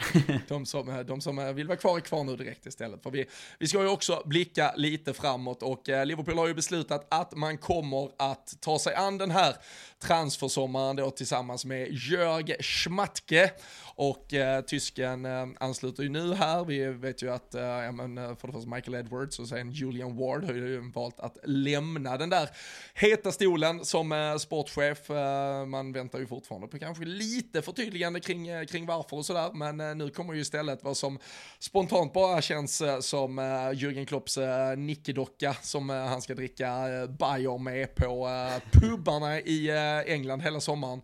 Men det förstår väl jag också i allt eh, det ironiska här, att det, det bara såklart är eh, lite, lite skoj och inget annat. Men eh, man, man hör ju ofta liksom snack kring sportchefer och att fy fan, åh, vi måste få in den sportchefen, den där. Ehm, det är inga liknelser i övrigt, men vi har ett superkrisande AIK i Sverige som då har fått in någon, som de då tycker är någon supersexig sportchef från Sarpsborg i Norge som nu ska förändra hela jävla fotbollsklubben. Och det är vad de hänger upp typ all sin framtid på. Men uh, att Jörg Schmatke kommer till Merseyside, det får man ju känna absolut ingenting. Och eh, jag vet inte om det är för att man har blivit gubbe och inte är liksom eh, silly season, eh, så här, eh, drug addict eh, längre. Men eh, nej, vad, vad han än ska göra, jag, jag, jag, har ingen aning om vad fan han ska göra och fan vad han ska bidra med. Han har varit i rätt så pissiga klubbar som har fått rätt pissiga resultat och det har inte formats några större framgångsrika fotbollsspelare i de miljöerna han har verkat i heller. Så ingen aning vad han har att bidra med. Nej men alltså jag, jag, tror att det du är inne på två grejer där egentligen. Eh, dels kanske man har blivit lite gubbe men jag tror också att eh, på den tiden när vi aldrig vann någonting eller var med och utmanade om något annat än topp 4 i stort sett. Eller de åren som var liksom där vi kanske hade var femte år att det blev någon guldstrid sådär. Då, då var man ju också kanske, alltså då blev silly mycket större för att det blev liksom så här, ja, ja vi det, det är här vi ska bygga för det nya Liverpool på något sätt liksom. Medan man de sista åren har varit bortskämd med resultat på planen istället. Och då har man väl också Även om man är intresserad av vilka vi ryktas med så har man varit så jäkla nöjd med de vi har haft också på något sätt så att man inte Kanske lagt lika mycket tid på det heller samtidigt som man inte heller har lika mycket tid att lägga på det som man hade för 10 år sedan plus kanske lite som du var inne på där. Man har blivit gubbe helt enkelt men Trots det så tror jag ändå att det hade kunnat kittla till lite om man hade fått ett liksom talangfullt namn som man vet har ja, men har gjort någonting med en klubb. Alltså nu är jag så jävla dåligt påläst på sportchefer överlag ska jag vara ärlig och säga. Men jag menar att du, du vet du, du har en klubb i Frankrike där de har så här, ja men de har tagit fram 10 stycken super Eller typ i Brighton. Vi kan ju ta ett eh, nära exempel som vi pratade om innan i avsnittet också. Att du liksom får någonting där du har ett, liksom, ett resultat att gå på. Då kan du ju faktiskt kittla till lite. Men lite som du var inne på. Alltså det är typ... Jag knappt noterat... Alltså man har ju noterat nyheten. Men jag har ju inte gjort mycket mer med den gode Jörg. Än att jag bara liksom har... Okej. Okay, nu har vi någon typ av sportchef här på plats. Vi får väl hoppas att det blir något av det. Det är inte så att det... Det, det liksom lyfter ju varken till eller från och det var ju mer såhär bara detta är nog någonting vi kanske ändå ska ta upp i avsnittet så att vi, vi liksom kan kommentera det. Men jag menar det är ingen av oss... Ja, men det är ingen av oss som har någon aning om vad, vad ska han eh, göra av detta detta som inte typ någon så här interim eh, som redan finns i klubben hade kunnat göra i takt med att vi ska hitta Nej, någon annan. Och det, ungefär. Och det är ju det som är den då lite obskyra lösningen, att, att det initialt bara är på ett par månader här. Han får typ sommaren på sig. Och, liksom. Ja, och, och sköter lite så. Alltså det, det, han, han ska sköta förhandlingarna i stort sett. Och jag hade en, eh, eller vår goda, han har gästat på den för ju, Kevin Bader som är eh, Tysklands expert och ja, mycket mer än så, men på fotbollskanalen bland annat. Och han sa, ja men jag, jag kan ju gästa på den, ska jag berätta lite om Jörg Schmann? Jag vill inte veta något om Jörg Schmattgren. alltså även det, det är supervettigt säkert att få reda på någonting, men vad, vad fan ska han förändra? Han kommer inte förändra mitt liv liksom. Så vi får, vi får se. Jag, Kevin får chansen i augusti här, om ja, han har gjort några bra värvningar, då vill vi ha historien om Jörg. Om han blir kvar. Det kan vara att jag vill veta något om Jörg någon gång, men just nu vill jag fan inte veta någonting om Jörg. Jag vill bara ta han och hela klubben löser. Och det är också så här, han har ju inte varit involverad fram tills nu. Det är inte så att Liverpool kommer börja höra av sig till Klo. Det kan ju folk få liksom tro vad fan vi är, men det, det, det försiggörs ju diskussioner på alla jävla plattformar och mellan klubbar och spelare överallt hela tiden och där vi har velat plantera lite frön så har det ju gjorts sedan långt tillbaka. Eh, och jag kan ju framförallt tänka mig i en sån här sommar där det ska byggas om en del i Liverpool så, så är det ju inte nu vi sätter oss med ritblocken och börjar planera utan eh, det insåg man ju om, om vi insåg att ligan var körd i augusti ungefär så tror jag även den sportsliga ledningen gjorde det för det är, det är de som på närmst håll har sett hur svårt man har att vinna mot ett Manchester City och eh, som ganska snabbt också insåg hur mittfältet ser ut till exempel. Så det, jag tror man har lagt så otroligt mycket resurser redan på detta eh, så eh, Jörg ska väl, eh, ska väl bara stå där som, som som Cody Gakpo i söndags mot Southampton och peta in den från en halv meter i stort sett. Och uh, få uh, sätta kråkan på några papper då. Men uh, det är också ett jävla sommarjobb Danne. Själv uh, gick man runt och målade förråd på skolor eller någonting när man gick i åttan. Men uh, Jörg har löst det lite bättre. Ja, det blev ett lite bättre sommargig för hans del. Och det finns väl någon sorts option på förlängning Men det är lite som du säger, alltså grejen är nu det, det förstår väl folk förhoppningsvis också Men alltså bara ta exemplet som Allison till exempel Så var ju vi liksom sugna på honom redan innan han ens kom till Europa, likt i Roma. Alltså jag menar Scoutingarbetet på så många spelare pågår ju hela tiden och under många år liksom. Så att Grejen är att det, det är också lite som du är inne på Jag fattar inte vad han ska liksom göra extra för, alltså då är det bättre att säga så här, fan här har vi verkligen identifierat att det här kommer funka ihop med liksom Klopps sista satsen här. vi sätter eh, liksom samma kontraktslängd som Klopp har kvar på honom här nu för att vi, vi tror fan på det här samarbetet och det här kommer bli riktigt bra mer Men medan nu känns det mer som så här, ja ja nu har vi i alla fall en option på bara skicka iväg honom utan att någon ens reagerar här när sommaren är slut och jag menar, Nej, ska han ja. typ vara, ska han vara bäst i världen på att förhandla Exakt, liksom? det är Alltså, det är man att undrar han, han lite. bara så, ja men han kommer bara klyva transfersummor på hälften här nu. Gör, Bellingham kommer för 30 miljoner här nu om, om en vecka han kommer under pistolhot från Jörg. Det är det, han har en jävla, han har en bra tysk maffia i bakgrunden kanske. Det är, måste vara något sånt. Nej men typ som du säger, så har han kontaktnät bland agenter eller har han liksom bra förhandlingshistorik. Men det är ju inget sånt. Lite det jag menar med andra sportchefer. Alltså han har ju ingenting, vad vi i alla fall kan utläsa på kort tid, som han har haft en klubb där han liksom har byggt någonting eller förändrat någonting Men eh, vi eh, fram tills motsatsen är bevisad ska han givetvis få samma chans att eh, leverera som, som spelarna Så att vi, vi håller ju tummarna för att det blir en skål med, med Jörg här i augusti sen Ja, vi, vi ska väl blicka lite mot de här spelarna som har nämnts då på, på infronten tänker jag, men du, du flaggar ju upp lite med en teaser tidigare där. Vi har ju en spelare som tidigt då här direkt har börjat ryktas lite om en eventuell flytt. Eh, Vi har ju de här fyra som vi redan har nämnt eh, som eh, vi vet lämnar klubben den här sommaren. Och sen lär det väl ändå bli en del rykten runt några spelare kan jag tänka mig. Och den jag tror det var ute och tassade kring gröten angående, det var väl Fabio Carvalho, eh, portugisen som, som kom då från Fulham i somras efter att vi hade missat honom då i januari förra året redan var vi ju jätteintresserade. Och han har ju något så, jag satt ju en av de som var absolut svårast att eh, betygsätta när man tittade tillbaka på så, för han, han var ju något så annorlunda till en Klopp. Men vi säger lite att Cody Gakpo kastades in och det var lite för att vi, vi hade ju för fan inga, ingen annan som ens kunde spela. Men eh, Fabio Cavaglio, det var ju direkt från säsongstart när man trodde att han verkligen bara skulle sitta och, och titta på. Så fick han ju både lite starter här och var och han fick eh, framförallt då inhopp som bland annat resulterade i det här otroliga avgörandet mot Newcastle eh, och sen var det lite eh, ut igen och truppen och sådär. Sen fick han ju en start mot eh, City borta i eh, cupmatchen som kom direkt efter VM, gör mål där, men plockas ändå av i paus och sen efter det utbytet som görs i paus så spelar han åtta minuter till på hela säsongen. Eh, man känner ju där om något har skurit sig med Klopp eller vad fan som händer. Och nu, nu kommer ju då ryktena kring RB Leipzig eh, ska det väl ha varit den här först då icke namngivna Champions League-klubben som var sugna på honom. Och så en del, hel del engelska lag som också kanske då snarare tittar på ett lån av honom. Men eh, där är ju frågan vad som händer och vad fan som hände kanske under hösten med honom. Ja men verkligen du fan du var påläst på hans minuter där. Jag tänkte nämnt det i samband med den här nio minutaren Men jag tänkte jag ska ju quizza dig lite på dina egna förhandstipp här sen Så jag vill inte avslöja för mycket Men det hade du ju koll på i alla fall Att han inte hade spelat så mycket där eh, Och det, det har man ju haft Men att han bara gör åtta minuter och så plus eh, Att han ändå gör mål och, och startar i den City-matchen Det är så jävla märkligt Men eh, som du är inne på Det var väl eh, David Lynch eh, Respekterad journalist nu som var ute och skrev också att det var ganska så här eh, Ja, att, man, att Carvalho själv i alla fall kommer att, att söka sig bort. Att det är ganska klart om man säger så att han i alla fall kommer vilja lämna på permanent basis. Sen får man ju se vart det landar i och sådär. Men det är så jäkla... Det är en så konstig situation. För sen, lite som du inne... Alltså vi hade ju...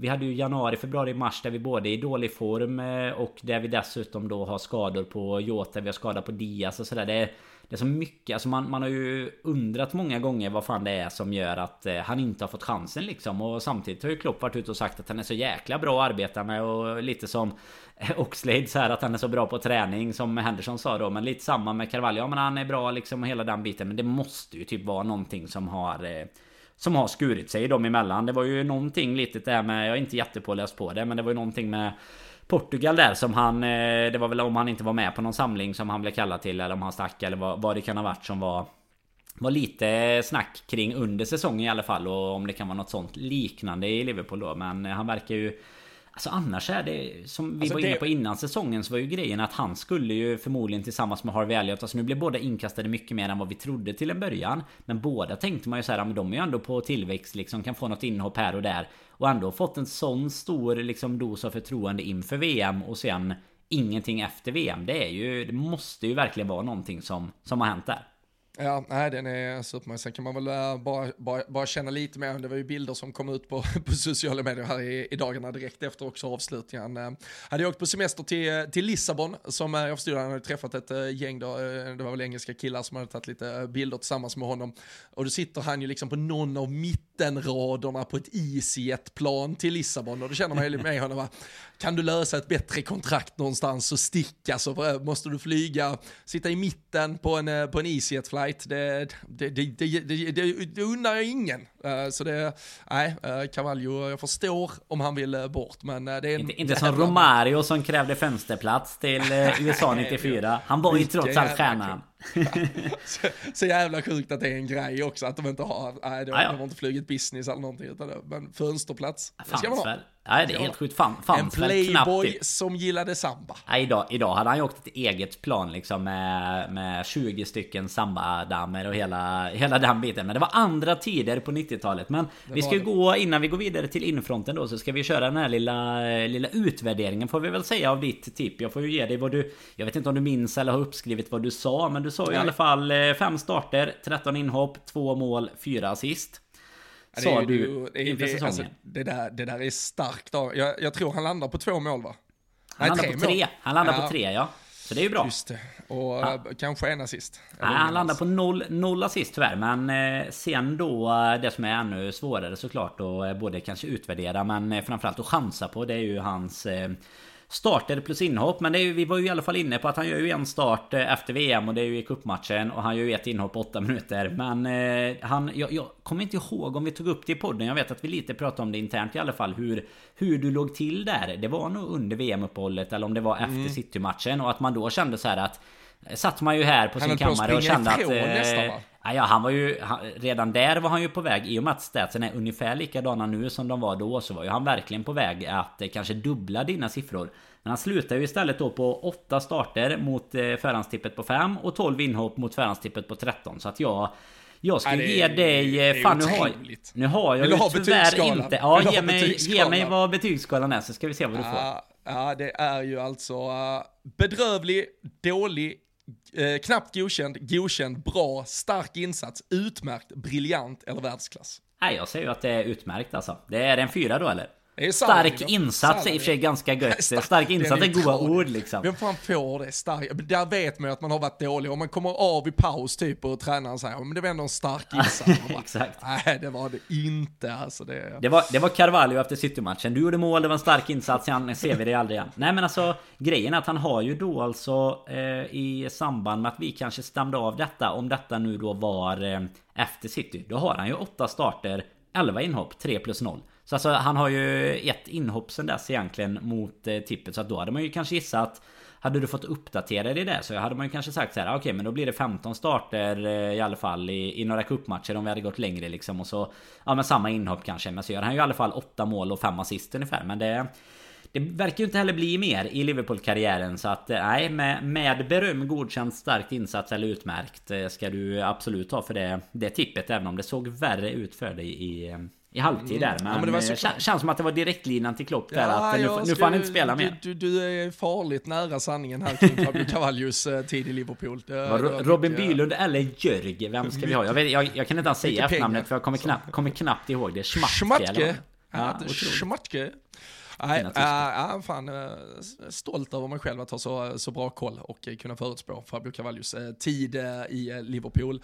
Men eh, om vi eh, tittar då på eh, namnen som nu nämns för eh, Jörg att eh, åka och jaga så eh, har vi ju nere på sydkusten en, eh, jag höll på att säga, Gary McAllister. Det kommer man säga fel på många gånger längre fram, men eh, Alexis McAllister i eh, Brighton som han stod tårögd och eh, tackade av publiken här efter sista matchen även om de inte har officiellt basunerat ut någonting så pratar ju De Serbi om att både McAllister och eh, Caicedo troligtvis kommer att spela sin fotboll någon annanstans och att han unnar dem det. Och alla uppgifter tyder väl än så länge, eller just nu i alla fall, på att McAllister är närmst Liverpool. Och eh, sen de senaste dagarna så har väldigt mycket handlat om eh, Kefren Turam, det är ju precis som man kanske tror Lilian Turams eh, son eh, och lillebror till Marcus Turam, eh, första som är eh, alltså, två, två söner till en före detta landslagsspelare som har varit i en landslagstrupp någonsin, det var de här för någon månad sedan,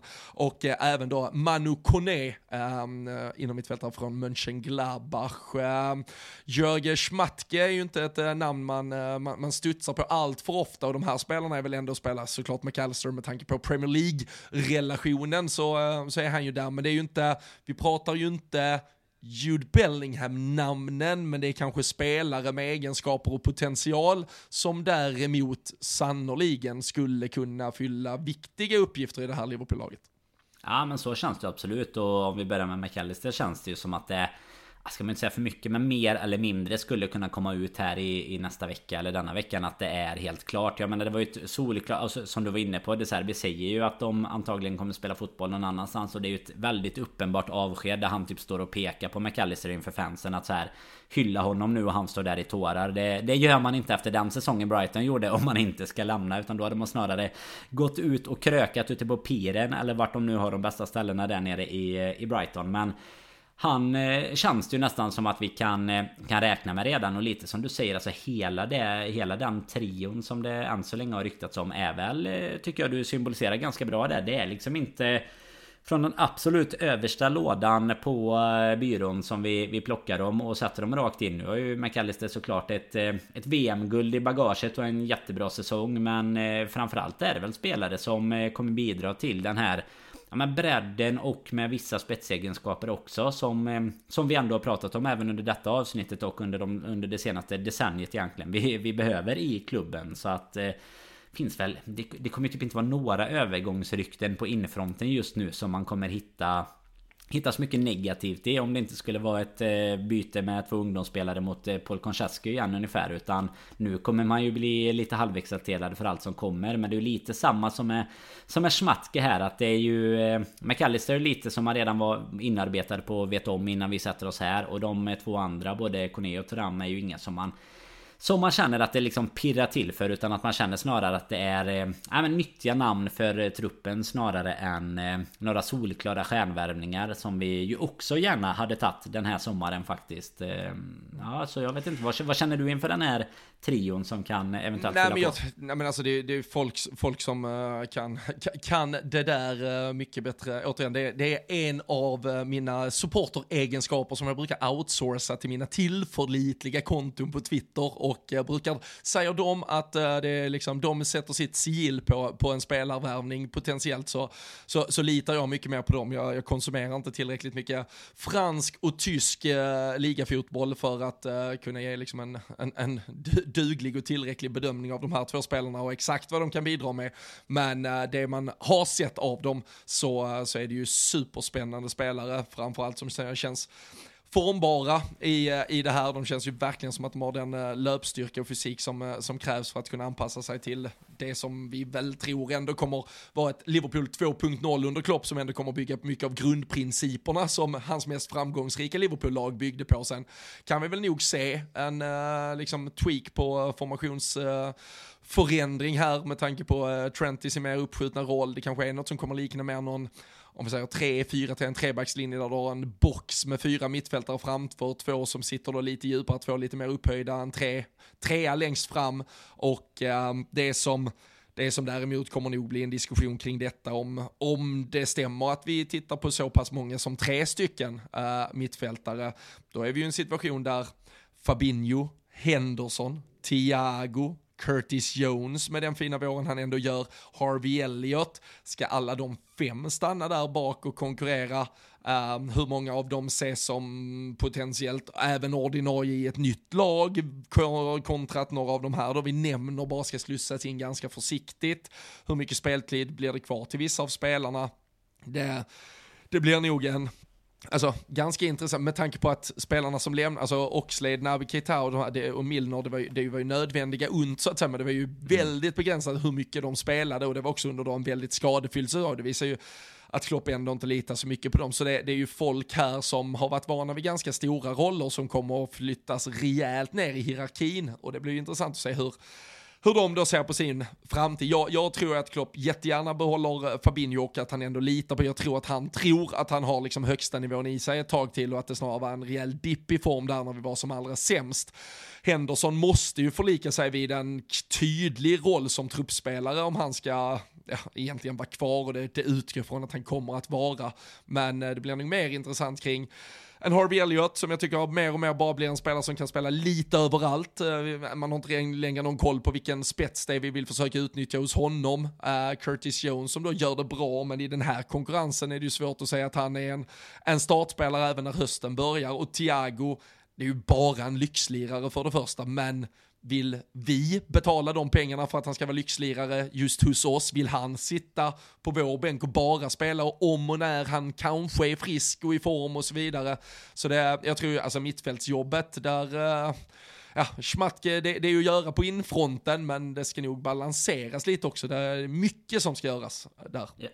Ja men så är det ju. Jag tycker ju att, eh, ja men lite som vi var inne på, man har, huruvida man eh, följer eh, liksom silly season mer eller mindre. Det har ju också blivit att de sista åren har man ju känt att vi har varit på en så pass hög nivå att vi har behövt kanske något extra. Det är något fönster såklart som vi skulle gjort mer så här i, i efterhand och sådär. Men man känner ju att det här fönstret kommer ju bli lite mer ja, men make it or break it på att vi behöver faktiskt bygga om för att eh, alltså komma in i någon, eh, i någon ny era under Klopp. Och det, jag menar som 2021 då var det så tydligt att det efter Premier League-segern var liksom mittbacksproblem. Det blev inlåningar, det var covid dessutom så säsongen blev väldigt speciell och sådär. Men det, att du nu, alltså dessutom ekonomin såklart och utan publik och så. När, när du nu då sitter i att vi faktiskt har haft en säsong där vi ändå haft alla förutsättningar på plats och sådär Men vi har inte fått det att funka. Vi behöver liksom göra något nytt Vi behöver förändra någonting. Så detta är ju egentligen kanske första fönstret sen så här 17-18 och, och där vi fortsatt att bara bygga på med enskilda spelare tycker jag Som vi verkligen både på in och utfronten verkligen behöver göra en, en renovering liksom. Och det är som du säger alltså det finns ju ganska många som kanske behöver Alltså förflyttas också på grund av att det ska komma in spelare som har en ja, men kanske en högre grundnivå egentligen För att jag menar vi kan ju inte ha vi kan inte ha 10 innermittfältare där liksom nummer 9 och 10 spelar om eh, fyra är skadade i ligacupen liksom. Utan då, då kommer vi behöva casha in på en del också. Och det är ju men typ sådana som Curtis Jones som eh, framförallt nu då visat sig ja, men kunna göra det ganska bra. Skulle man istället då kunna få ett bra bud från en eh, botten eller mittenklubb i Premier League så finns det väl egentligen inga jätteförhoppningar tycker jag till att han ska bli den nya Steven Gerrard. Även om Gerrard själv var ute och pratade väldigt positivt om honom. Så eh, sen är som vi har varit inne på innan, ingen är gladare än oss om det sker. Men jag tycker inte att han har visat tillräckligt mycket för, för att eh, visa att det kommer att bli så. Utan eh, på den nivån lite som jag pratade om innan så tror jag att man ibland behöver värva sig till framgången istället. Tyvärr hur eh, hur mysigt det än hade varit att ha en scouser som både lagkapten och bästa målgörare och allt möjligt så, så tror jag att det är svårt att, att se det i alla fall. Kapten kan ju Trent ta i så fall så har man i alla fall löst det problemet. Men eh, nej, ett rejält jobb som du säger för både Jörg och Jürgen att sätta tänderna i här. Ja, nej men absolut. Och det, sen är det ju, det är, alltså jag superspännande, alltså både Turam och Kone, 22 bast gamla, McAllister, va? Han, han ser mer lastgammal ut än vad han är så att säga. Vad fan kan han vara, 25-26 kanske? Mm. Uh, 24, 24 bast. Fyller på julafton den jäveln. Ja, magiskt. Ja, uh, men 24, så uh, nej, det, är ju, det vore ju också en, en jävla föryngring. Det, det är ju både ja, ben man har märkt börjar bli trötta på det där inom mittfältet. Så det, det, det kommer betyda jättemycket för Liverpool att få in ny energi där. Så det, äh, det ska bli spännande som fan att följa. Det här är väl de äh, initiala veckorna så. Äh, Anfield Rap en kul, det är väl, äh, vad fan, du kan din filmhistoria där. Det är ju en GIF när äh, John Travolta går in i någon, något rum och bara står och tittar runt lite och bara, vad fan, vad, vad, här händer inget längre. Jag vet inte, jag vet inte om det ringer någon klocka på dig vad det, vad det är för någon sekund. Men det, de la ut det i alla fall. Känslan när man inte har eh, blivit eh, länkad till en ny mittfältare de senaste två timmarna, att man bara så, vad fan, händer ingenting, händer ingenting här. Just nu känns det som att det, det kommer att hända saker vad gäller eh, ryktesvägar. hela tiden. Och Liverpool kommer att användas som ett namn hela tiden också. Direkt en mittfältare vill någonstans, för alla vet att vi kommer att titta på dem. Så det man lär få, få sortera lite i uh, ryktesfloran där ute. Men, ja, uh, det ska bli kul att följa. Ja men så är det ju. Det blir ju nästan ännu roligare att följa när man kommer från den utgångspositionen. Och sen för att visa sin bredd här så gissar jag att det är typ Pulp Fiction som den giffen kommer det, från. Det finns det, i alla fall en John Travolta i alla fall. Det, ja, jag tror jag vet vilken du menar. Han typ står och... och ja exakt, så står han... Typ ja och så står han och så här undrar vad fan som händer. Ungefär så som vi har sett ut när Liverpool har spelat fotboll den här säsongen. Alltså, jag, jag, jag är dålig på film, men att John Travolta ser ut så i Pulp Fiction vet jag ju till och med. Så jag hade ju kunnat våga vågat mig på den chansningen. Men det, det hade kunnat få se dum ut också. Så det var lite, Exakt, i det här sällskapet vill man inte chansa. Nej, nej, nej, nej, nej, nej. Nej, vi, uh, det gör vi aldrig. Vi avs- det är aldrig några, kill- med lite uh, film. Aldrig några killgissningar här. Nej, mycket, mycket, mycket har, har ingen fakta på någonting jag har sagt uh, under hela avsnittet. Så uh, nej, uh, ni, får, ni får dubbelkolla alla våra källor, kontrollera så vi inte har ljugit för er. Men vi har som vanligt haft fan ett långt jävla härligt avsnitt tillsammans. Och innan vi avslutar den så är det väl bara att gratulera, förutom då spelare som har gjort det bra, min insats kring Fabio Carvalhos säsong i Liverpool Liverpool uh, så har vi ju ett gäng tipsvinnare, framförallt de har redan fått sina belöningar. Det var ingen som hade 4-4 mot Southampton, men vi har ju också fått avslut i fantasy-tävlingarna och jag vet att det har vunnits både ligor och kupper där ute bland våra härliga, underbara jävla Patreon-supportrar som stöttar på den lite, lite extra. Det är vi ju eh, superglada för och eh, då ska man belönas när man dessutom har presterat. Ja men så är det verkligen. Och ja, men som du säger presterat var det ingen som gjorde på 4-4 Inte helt oväntat kanske. Det var, det var nog knappt att någon av oss hade satt den på förhand eh, Faktiskt i, i sista matchen. Av, Avdankad match mot Southampton. Men vi har ju fantasyligorna och eh, ska ju även sägas här innan att eh, det kommer ju komma ut nya såklart inför nästa säsong här under sommaren. Så att eh, är man inte redan med där och kände att man missade det här tåget så är det ju bara att hoppa in på Patreon och ja men så kommer ju all information där under sommaren helt enkelt så att man är redo till augusti sen. Men vi har ju faktiskt så att vi för andra året på rad hade Dominik Strandqvist poddbekantingen får vi ju säga har ju varit med på våra podden Away och sådär också som vinner våran våran liga blev ju dessutom dessutom tror jag typ fyra eller något i, i hela landet. Så att det var ju crème de la crème som befann sig i Patreon-ligan. Eh, så var det absolut. Och han...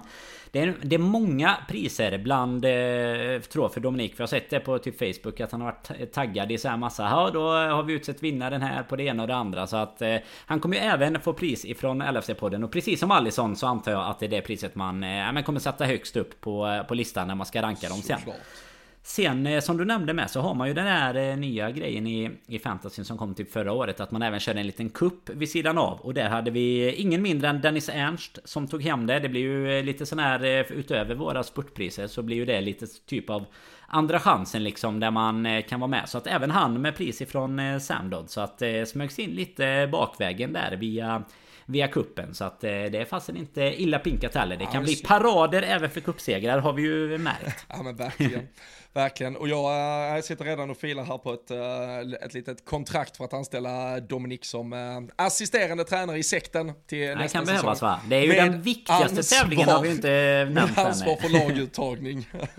Nej, som, som, alla vet, som alla vet så satt ju Lampard i The Reds managerbås ända fram till VM. Men sen jävla tog man över igen och då blev det fart. Så att han försökte flytta ner The Reds. Men ja, du kan ju berätta hur det slutade i den interna fighten här. Nej, jag, jag, jag får inte, jag, appen har laggat eller något. nej, nej, nej. Det är skitstörigt, jag får inte upp. Jag, vi får ta en titt på det till kollar, efter sommaren. Jag kollar sen, vi ser, vi ser. Det är ju inte så jävla viktigt heller att vinna. Man är, man är med för att det är kul. Det nej, är ingen, av oss, ingen av oss var nära någon typ av totalseger i någonting i alla fall. Det var ju inte topp fyra i Sverige från vår liga i alla fall. Nej, det är skönt så. att man har eh, en intern, eh, skönt att man har en intern liga också så att man kan ha chansen på något en, eh, i alla fall. En, någon, någon en typ intern liga med fyra lag där man ja. kan vinna med lite tur. Ja, det det är underbart. Snart dags att börja en egen liga för sig själv bara. Så jävla fint. Lilla Nordkorea-ligan där man alltid vinner. Så jävla. Nej, vi äh, gratulerar äh, Dominik och äh, vad sa vi, Dennis Ernst också va? Cupsegraren. Så snyggt, snyggt spelat, grymt. Vi kontaktar er på Patreon och så, så blir det priser från Samdot. Sen kommer vi ju tillbaka och det är ju fan, det ska ju börja spelas träningsmatcher och mög snart igen och sen drar säsongen igång och det händer saker hela tiden. Så vi är också tillbaka snart igen. Vi tar inte veckors ledigt men kanske några dagar och vi, vi ser här lite.